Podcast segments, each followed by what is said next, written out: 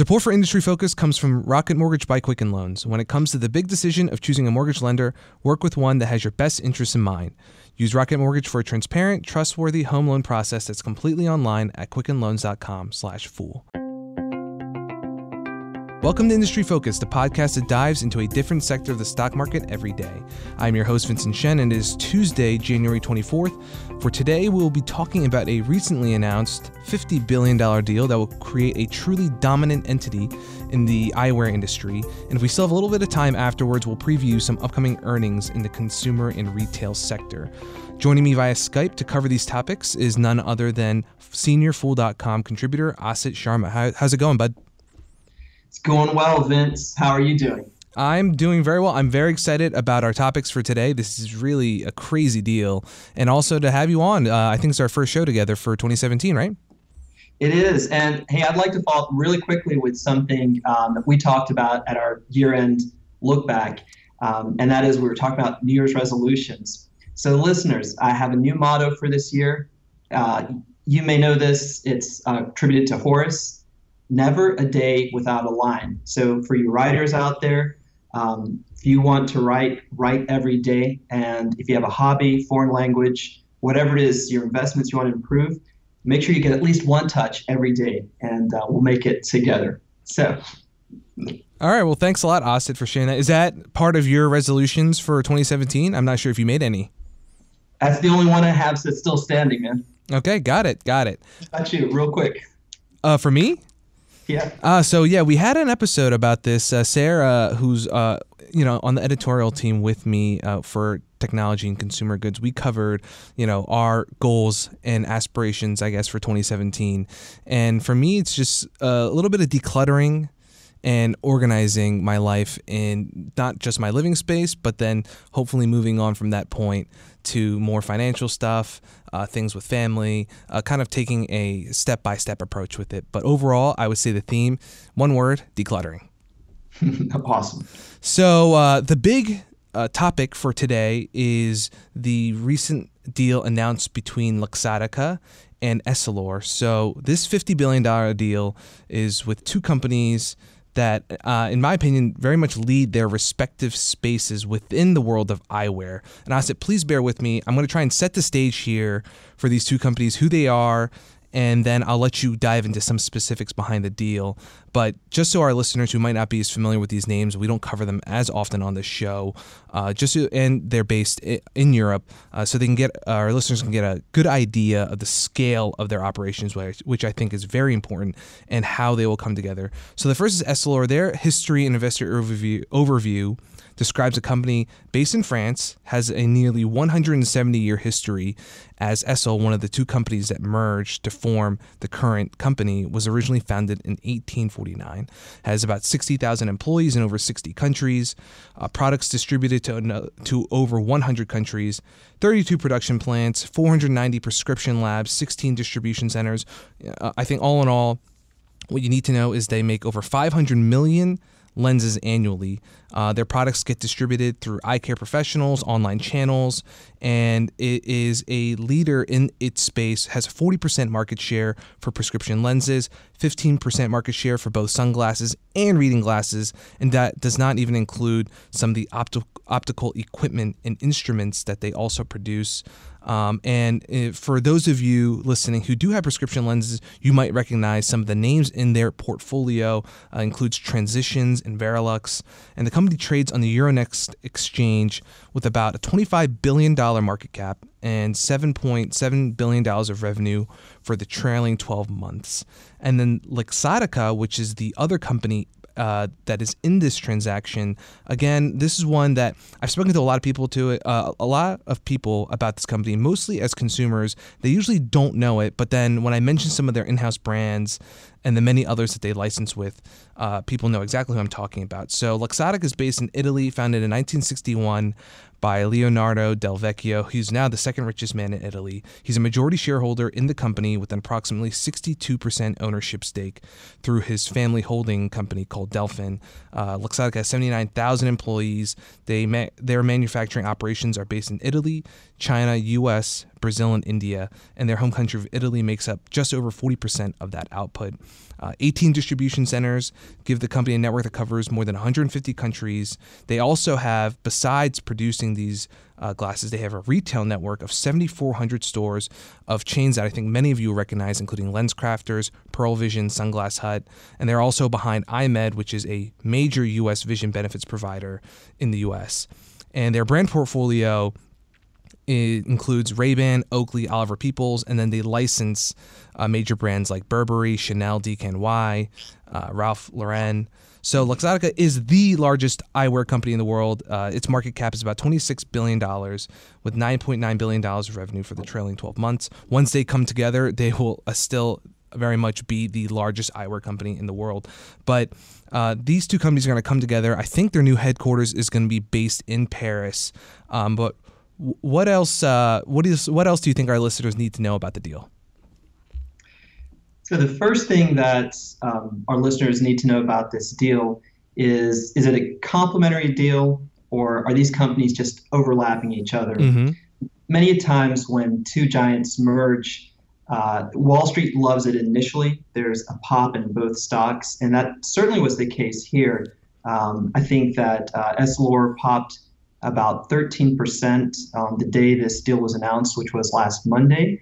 And Luxottica shares uh, popped about 8%. So that's the initial excitement that manifests itself when two really big companies announce that they're, they're going to merge operations. Mm-hmm. But longer term, this can uh, work to the disadvantage uh, of both companies if you merge up and you start to dominate an industry so much um, the statistics which uh, pertain to growth, you inform those statistics. So growing f- faster than the industry becomes difficult when you are the industry. Yeah, absolutely. Uh, now, yeah. So what's different about this deal is that these are two very complementary products, and um, Essilor, as a lens maker, sees itself very much as a health vision company.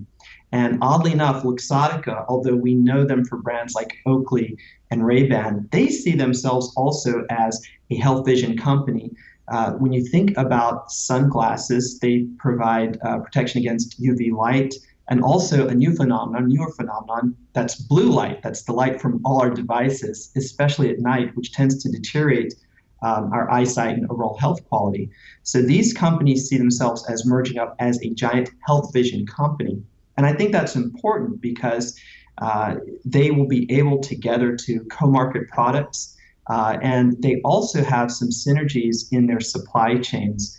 So that's the first thing that you want to answer when you look at a merger like this. Is this just pulling a lot of assets together that won't grow faster than the industry in the long run, or does this have the potential uh, for gains down the road?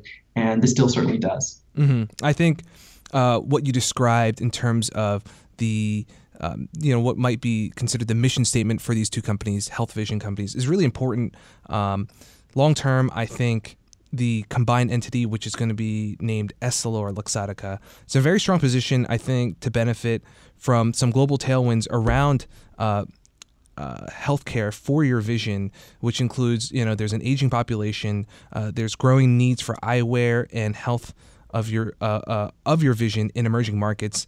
And uh, I think both companies have been touting this number with estimate basically an estimate that 2.5 billion people worldwide still grapple grapple with vision problems of some kind, and their products, be it the lenses or the gla- or the sunglasses or whatever it is, can come together and help address this issue. Certainly, a huge market, and uh, Overall, uh, for this combined entity, it will generate over half of its revenue in the U.S., uh, with Europe accounting for about one quarter, and then Africa, Asia, and the Middle East making up the remainder. So, definitely uh, a lot of opportunities, I think, for the company, not only in its more uh, entrenched markets like the U.S., but in emerging markets as well. That's true. And uh, what's really interesting in terms of how that market looks on paper Uh, Luxottica has great brand presence in the US and in Europe uh, as a maker of frames. So if you take the demographics that you were talking about, Vince, as people age in developed countries, they also have that disposable income to buy high end frames and sort of vanity frames, really.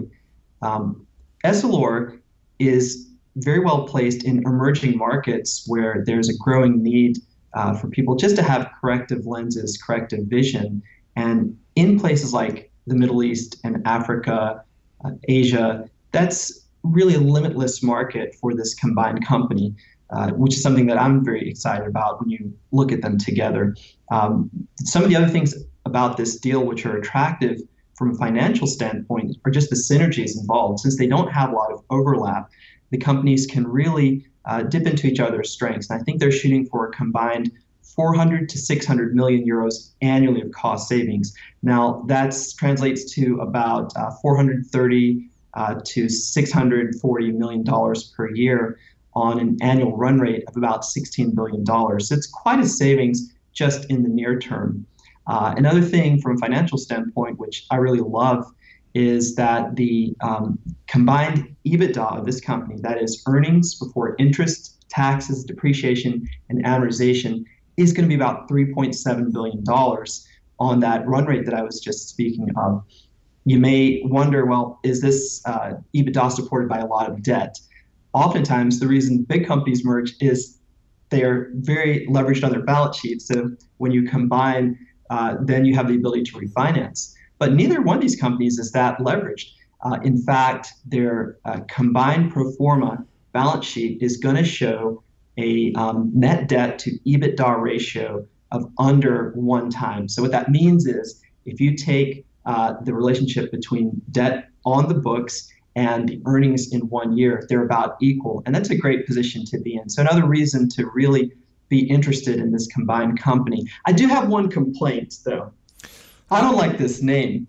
you know, that is really hard to pronounce.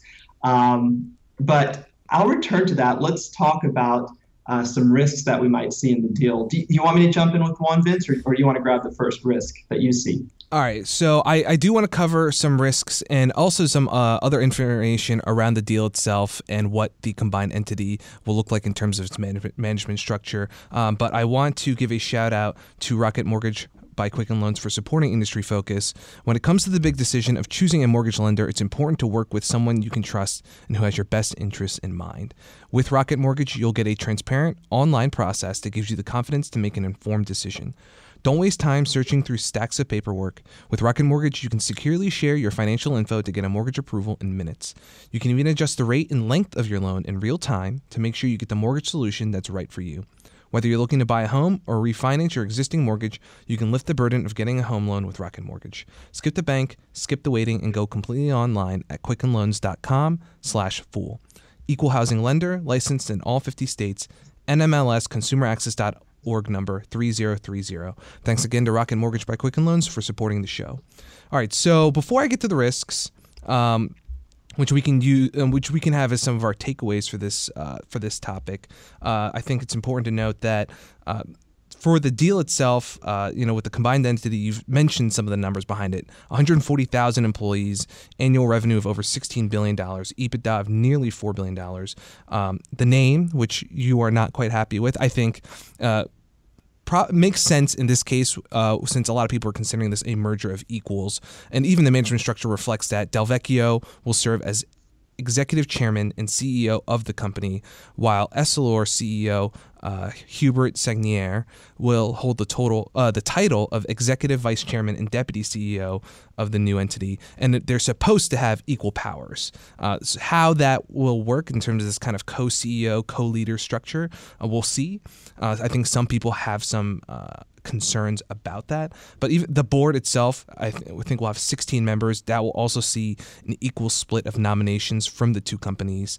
And this is an all share deal. So Luxottica shareholders will exchange their holdings uh, for Essilor shares based on a ratio of 0.461 Essilor shares per one Luxottica share. And of course, Del Vecchio, uh, his majority stake in Luxottica, which is about 62%, that will need to go first and then followed by the remaining outstanding shares at the same exchange ratio. And uh, once the deal closes, Del Vecchio will own uh, between 31% and 38% of the new entity and the deal is expected to close by the end of the year, of course. And this will seg nicely into our risk factors, uh, being a cross border deal uh, between Italy and France, and also such a large deal, despite the fact that you could say that, you know, one focuses on frames, one focuses on lenses, two parts or two very distinct uh, parts of the supply chain, that industry, there'll still be significant scrutiny just with the size and the fact that they have kind of in recent years been encroaching a little bit into each other's uh, uh, expertise area, I guess.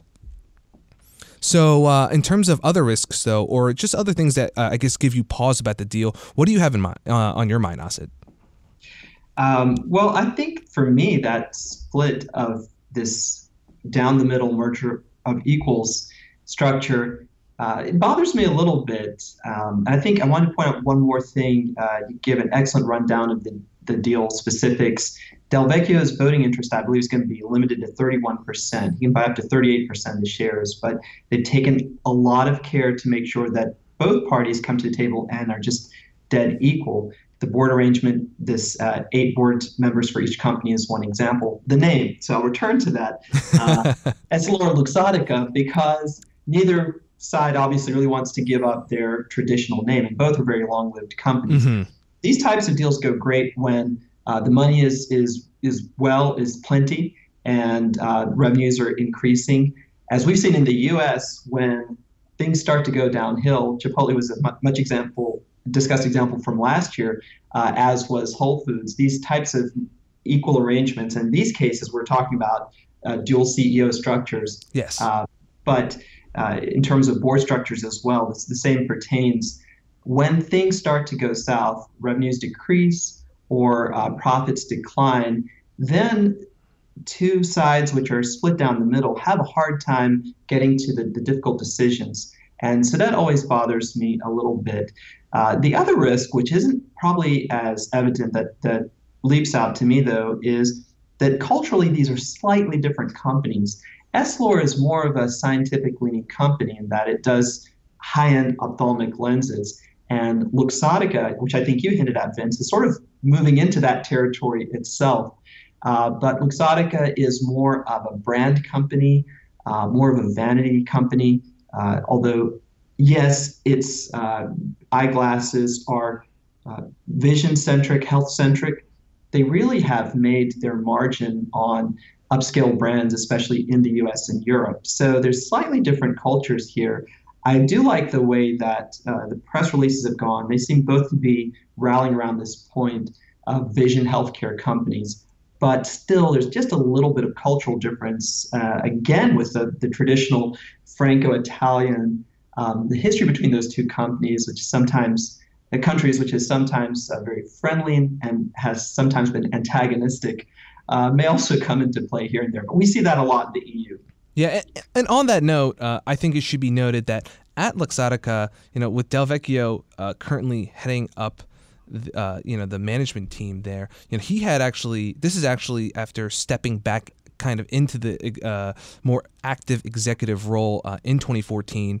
Um, you know, as chairman, he was looking for a CEO. He's gone through three in the past two years or so, and there was definitely a lot of investor concern about what the succession plan is going to look like. Uh, had stated that he does not want anybody from his family to take over, uh, you know, this leadership position at the company.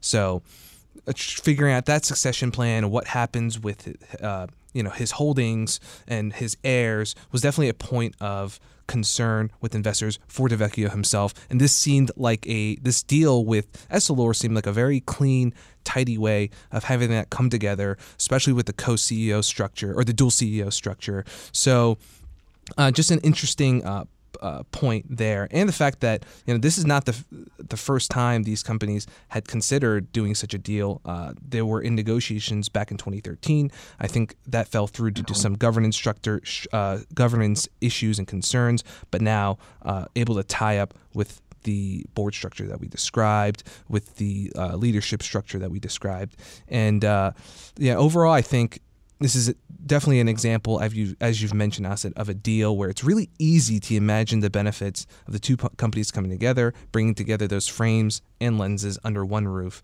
And, uh, you know, overall, I think both stocks recently have actually seen some downward pressure. Definitely saw a bump, uh, as you described, after the announcement of the deal.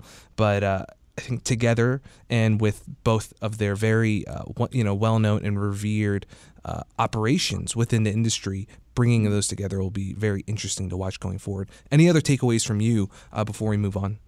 Yeah, one brief last point uh, on Del Vecchio, which you were talking about. He's now 81 years old and really comes out of this tradition of publicly traded companies in Europe that have a strong family presence and very strong willed, as you say. So, this dual CEO structure is probably a good thing, and uh, Luxottica shareholders can breathe a little sigh of relief. Vince, if he calls you up asking you to run the combined company, turn it down, man. You'll be back at the Motley Fool after like two months.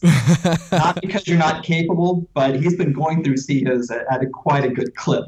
Yeah. Stay with us. And so, uh, again, the deal is expected to close by the end of this year. And I should note that. Uh, uh, with this, uh, you know, this part of the discussion around management Del Vecchio, he is uh, expected to hold his position with the new entity for about three years, and then he will step down unless shareholders essentially vote to keep him. But at that point, he will be, uh, you know, a pretty ripe old 84. So uh, it'll be interesting to see, you know, how the integration works out and uh, you know what opportunities this massive company will pursue once the deal closes. Uh, but I do want to cover at least uh, as we run out into our f- last few minutes here, at least one bit of an earnings preview uh, coming this week. As for a company that we're all familiar with, and that's Starbucks. So they're releasing their fiscal 2017 first quarter res- first quarter results after the close on Thursday. Asit, what you will you be watching and looking for in the report? Well, Vince, um, I spend a lot of my uh, working hours during the year looking at Starbucks and its component parts. I know you do as well. And I know many of our listeners spend a lot of time trying to analyze this company as well because they're invested. So rather than look at any one piece, what I'm really interested in for this earnings report are two numbers 5% and 10%. So 5%, I'd like to see the US comparable sales uh, run again above 5%, which has been a benchmark for Starbucks for uh, many, many quarters, and they sort of stumbled on that last year. And out of the last three quarters, I think they've only hit that benchmark one time. So I'd love to see that number come back above 5%. The other number that I'm looking at is 10% overall revenue growth.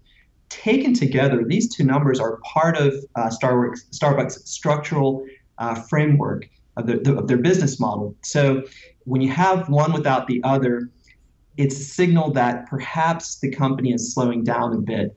This is going to be the first quarter of their fiscal 2017 year, and it includes the very busy holiday season. It's traditionally a strong quarter for Starbucks. So I want to see these two numbers uh, pop above their benchmarks, and from there we'll work backwards to the component parts. How about you?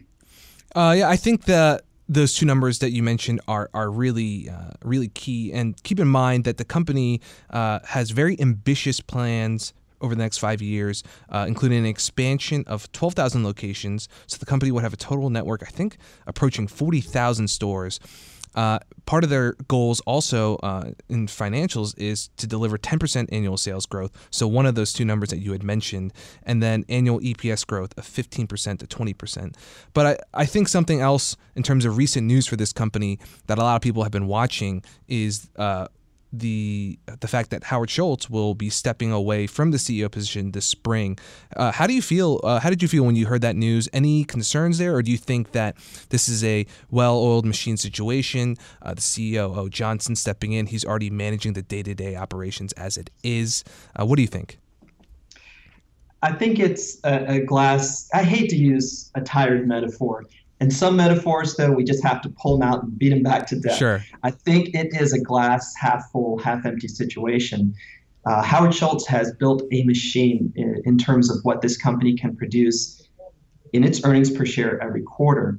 it's a very structuralized company. He's implemented many technological changes and he's hired great people uh, in the management team. But what we lose with Howard Schultz moving more towards a brand type of position with Starbucks and out of the CEO chair is that strong sense of vision, the idea to take big bets and go on knowledge, instinct, data, and jump into a market or jump into a technology we saw with Steve Jobs that Apple hasn't been the same company since he's left, although on an execution basis, they're still very strong. And, and the glass being half full here for me is to see if Kevin Johnson, who is actually, not unlike Tim Cook, an operations guy, if he can bring his really good operational executional ability and build his own layer of vision to keep pushing the company. Let's remember, Starbucks is no longer uh, a small company. It's challenging McDonald's as the biggest sort of quick service player on the block. So to keep growing, it needs these two things. It can stumble on execution, but it needs vision. And we saw Howard Schultz bring in the whole idea of premiumization in its roastery concept and just moving all of us who are dedicated Starbucks fans up this value chain of coffee and raising the bar on what your average person is drinking. So uh, I think prospects are good for Starbucks, but I want to see some ideation, to use a fancy word. I want to see some innovation coming pretty quickly from Kevin Johnson. Yeah. How about you? Uh, I, I think it is really important uh, and it's reassuring at least to see that Howard Schultz is, uh, you know, maintaining his presence within the company, you know, more as a culture and brand ambassador, sure, but still, uh, still there. And I think he will be, uh, you know, equally nervous, frankly, about to transition and how things go in the coming years. You know, having had this experience, was it like 10, 15 years ago, and having to come back, hopefully avoiding that this time, of course. But I, I, what you mentioned, I, I think uh, we should give the CEO, or we should give Johnson a chance, uh, see how things turn out. But he's being handed the reins to a very effective, profitable, and growing machine. Uh, you know, it has a five-year plan already laid out, uh, so you know the blueprint's there. It's and it comes down to the execution. I definitely think you know the current CEO is somebody who can uh, drive that through. So uh, thank you very much, Asit, uh, for joining me today. Uh, it was great to have you on, and I look forward to, to seeing you in the coming weeks. Uh, but that wraps up our discussion. You can reach out to us and the rest of the Industry Focus crew via Twitter at MF Industry Focus, or send us any questions via email to industryfocus at fool.com. And don't forget to check out www.fool.com slash podcast for our other awesome shows.